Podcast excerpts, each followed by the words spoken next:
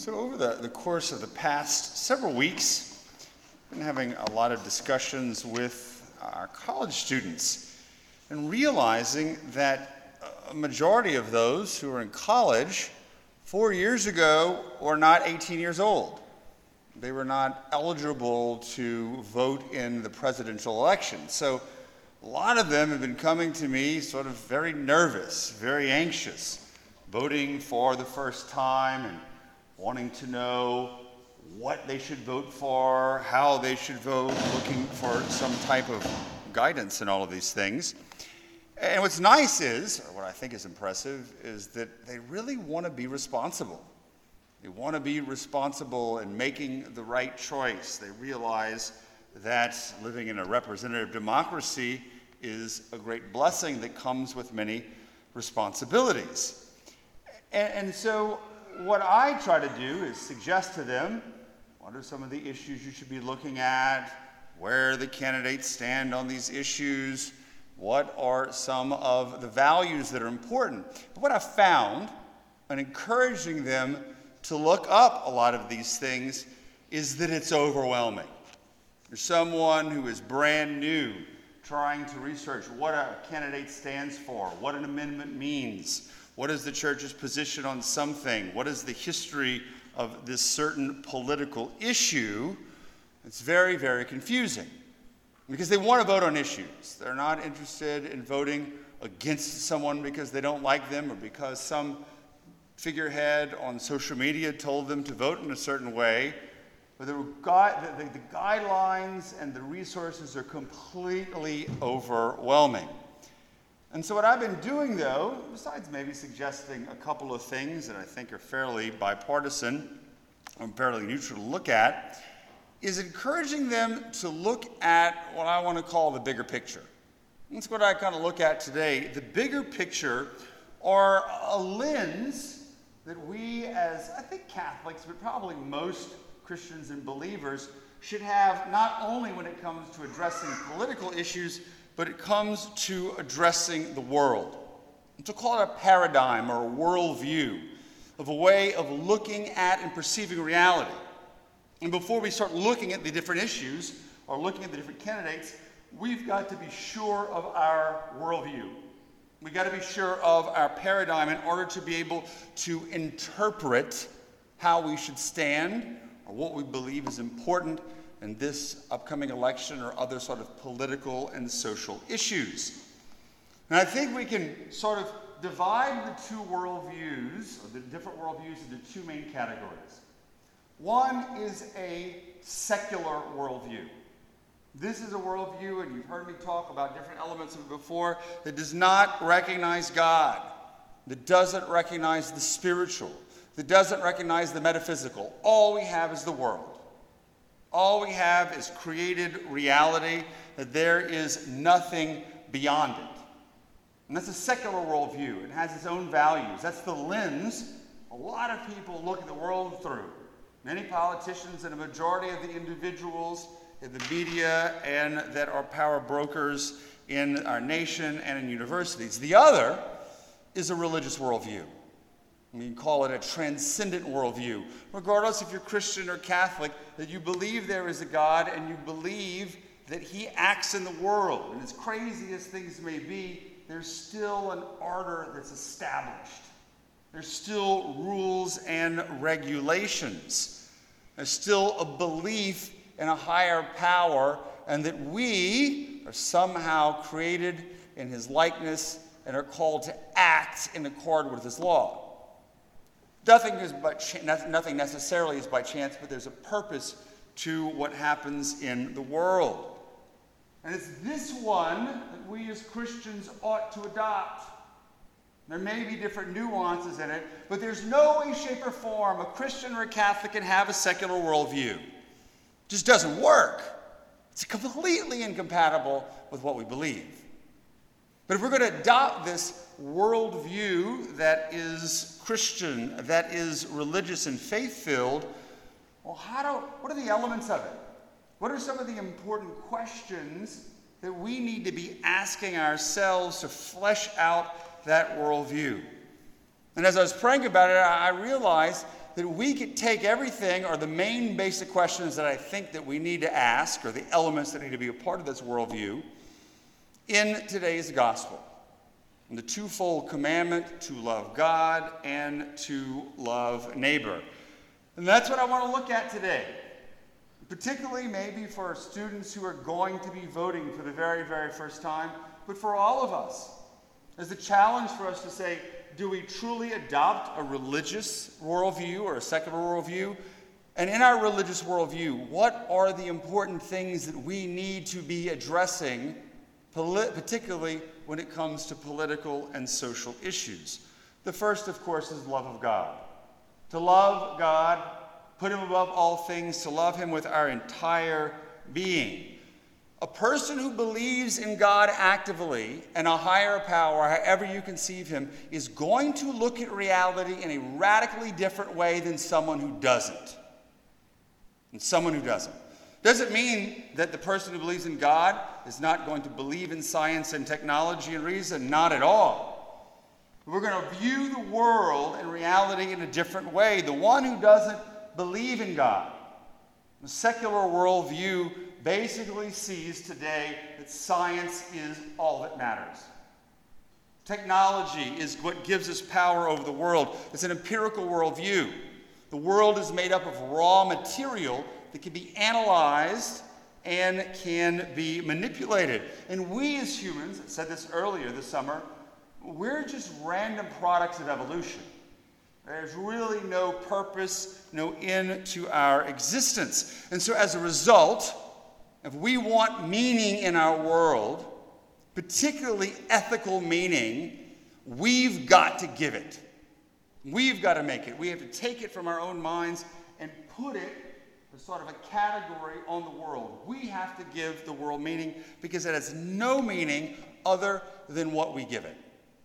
And so, any ethical system, any political system is going to be generated by a culture or by individuals. It's going to be completely subjective, completely relative, not something that is grounded in reality.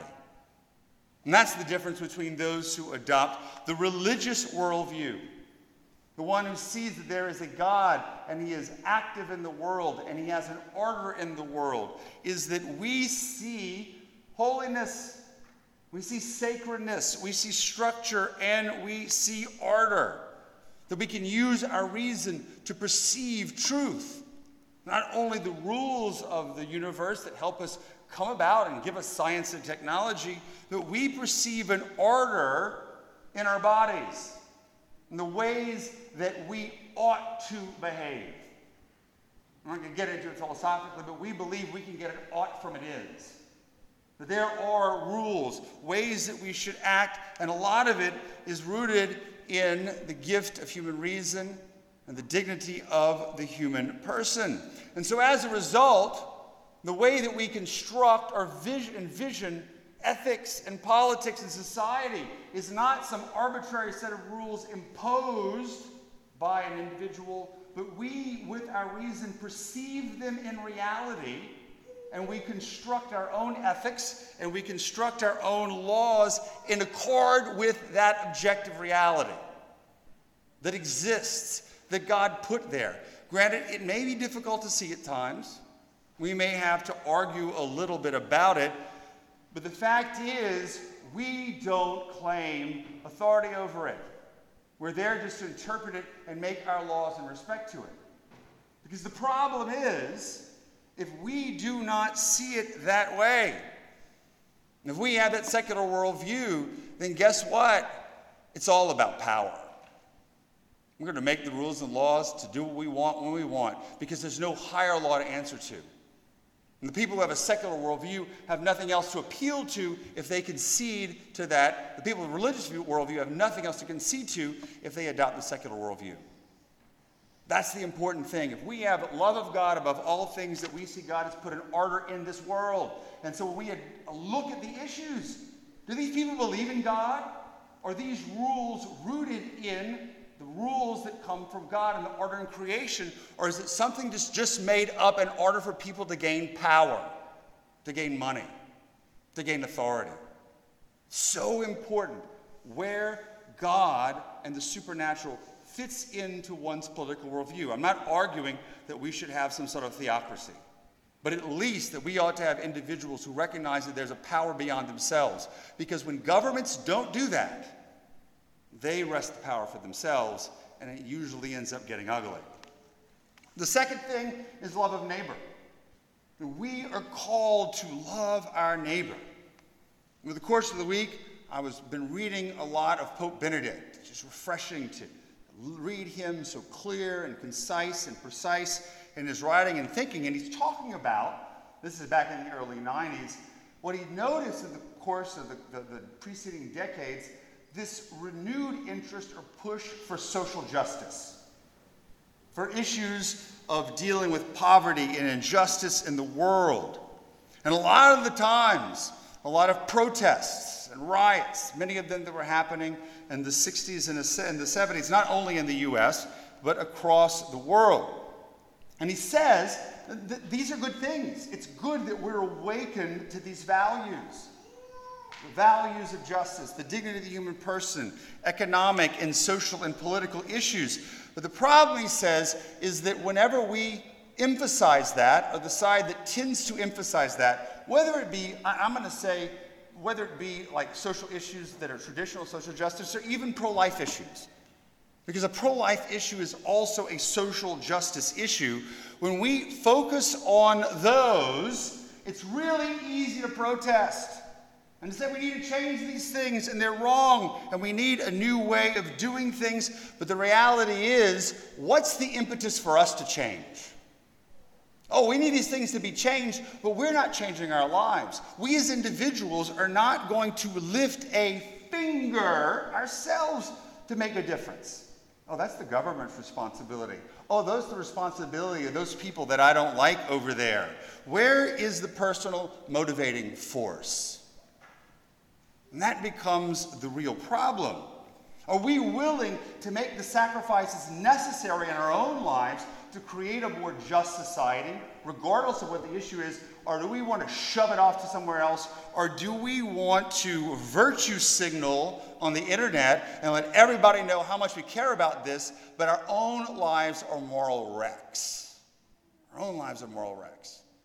This is a very, very serious problem because it's easy to love humanity as a whole, but very difficult to love the person who is in front of you.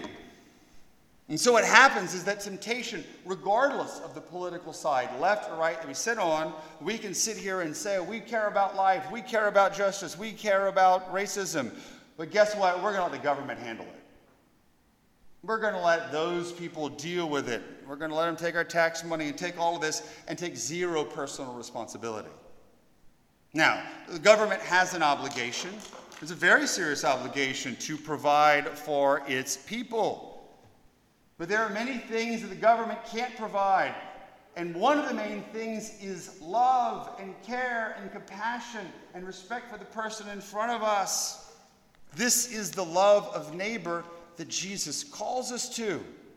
And so we've got to ask ourselves does this political party, does this candidate, does this political system really promote personal responsibility and human connection and the love of neighbor, or does it give us a way to sit and complain about all kinds of injustices and things that are wrong, but may ask, slough it off for someone else to take care of? Put the burden on someone else. Can't be acceptable political system that does not put love of neighbor at central, and the dignity of the human person can't work. And third and finally, I know I'm getting into a lot of details. I'm not going to be here next weekend, so I might as well make it worth it. is that our love of neighbor is dependent on our love of self. Not a narcissistic, navel gazing love, but a right ordered love of self. Why is this important? We need to love ourselves because we're created in the image and likeness of God. We have a dignity that comes by means of our very existence. And that dignity comes where? From God, not from a government, not from a political system, not by any laws that a government makes. It comes from God. And yeah, we need to have good psychological health and emotional health. All of these things help us to better love others, because if we don't love ourselves, we really can't love others. But I want to talk about the real way that this love of self is expressed, and it's expressed, the dignity of the human person is expressed in the exercise of freedom. Freedom is a word that we hear over and over and over again, but a secular worldview and a religious worldview are going to have two different concepts of freedom. One, that freedom is grounded in truth, freedom is grounded in human nature. Freedom is grounded in the dignity of the human person, and that we grow in freedom when we respect God's laws, when we act within the context of our own human nature, and we grow in virtue. Does it mean there are certain things we're not going to be able to choose or we ought not choose? Absolutely, because we know they're not good for human flourishing. That's one type of freedom, the freedom of the religious. The other is complete autonomy, no restrictions. Not even the restrictions of human nature, not even the restrictions of the objective reality of our own bodies. I determine what is free. I can have no restrictions. It must be exercised completely autonomously. If I want to have sex, I'm going to have it with, when, and where, and who I want. If I want money, it doesn't matter. I don't need any restrictions telling me how I can or can't acquire money, nor how I can or can't acquire, acquire power. Yeah, this is a big problem in the area of sexuality, but it's also a big problem in the area of finance and economics. This egoism that says, I can do whatever I can to further my own economic interest. It's not just but it's based on a false sense of freedom that sees no restrictions. And so you've got to look again at these political parties, at these stances. What vision of freedom is behind this? Because I can assure you that you can look at different issues and the different sides of the different interpretations of issues, and you can see the vision of freedom very clearly that is rooted in their concept of who the human person is. And so it all boils down to three basic questions. And these are the questions I think we all have to address ourselves, not only in this election, but in any election, or when we address or we sort of think about culture and society as a whole. First, where do rights come from? Do they come from God, or do they come from government? Are they man made? I'll give you a hint they come from God. And as Americans, you better know this because this is why we exist. I mean, come on. The United States exists because we said the king does not dictate rights, at least all the rights. God has some that you cannot take away. And all of a sudden, if we're going to deny that reality, deny the very basis of what our representative democracy was founded on, it's insanity to deny that. It is. But then again, we live in an insane world. I'm assuming that people are using their reason here, which is probably a bad assumption because you know what happens when you assume. Second is personal responsibility. Do these issues, do these policies promote personal responsibility, love of neighbor, the promotion of certain duties along with our rights? And to ask ourselves, what are we doing? How are we getting involved? How are we changing things? Especially locally. What is the witness to love that these policies encourage the individual to bring in their local community and third and finally, what is the vision of freedom? One that's unchecked, satisfying our own desires selfishly, or one that respects a moral law and helps us to grow in virtue as citizens and as Christians? So, I want us to pray our novena. I want us to pray for our nation. I want us to be prayerful citizens I also want us to be thoughtful citizens. And give you a zillion quotes. For a populace that does not think about issues, these citizens are very easily manipulated. Very easily. Very easily. Think through these things, do your research, know the basic underpinnings, and then we can be upstanding Catholics and responsible citizens. Amen.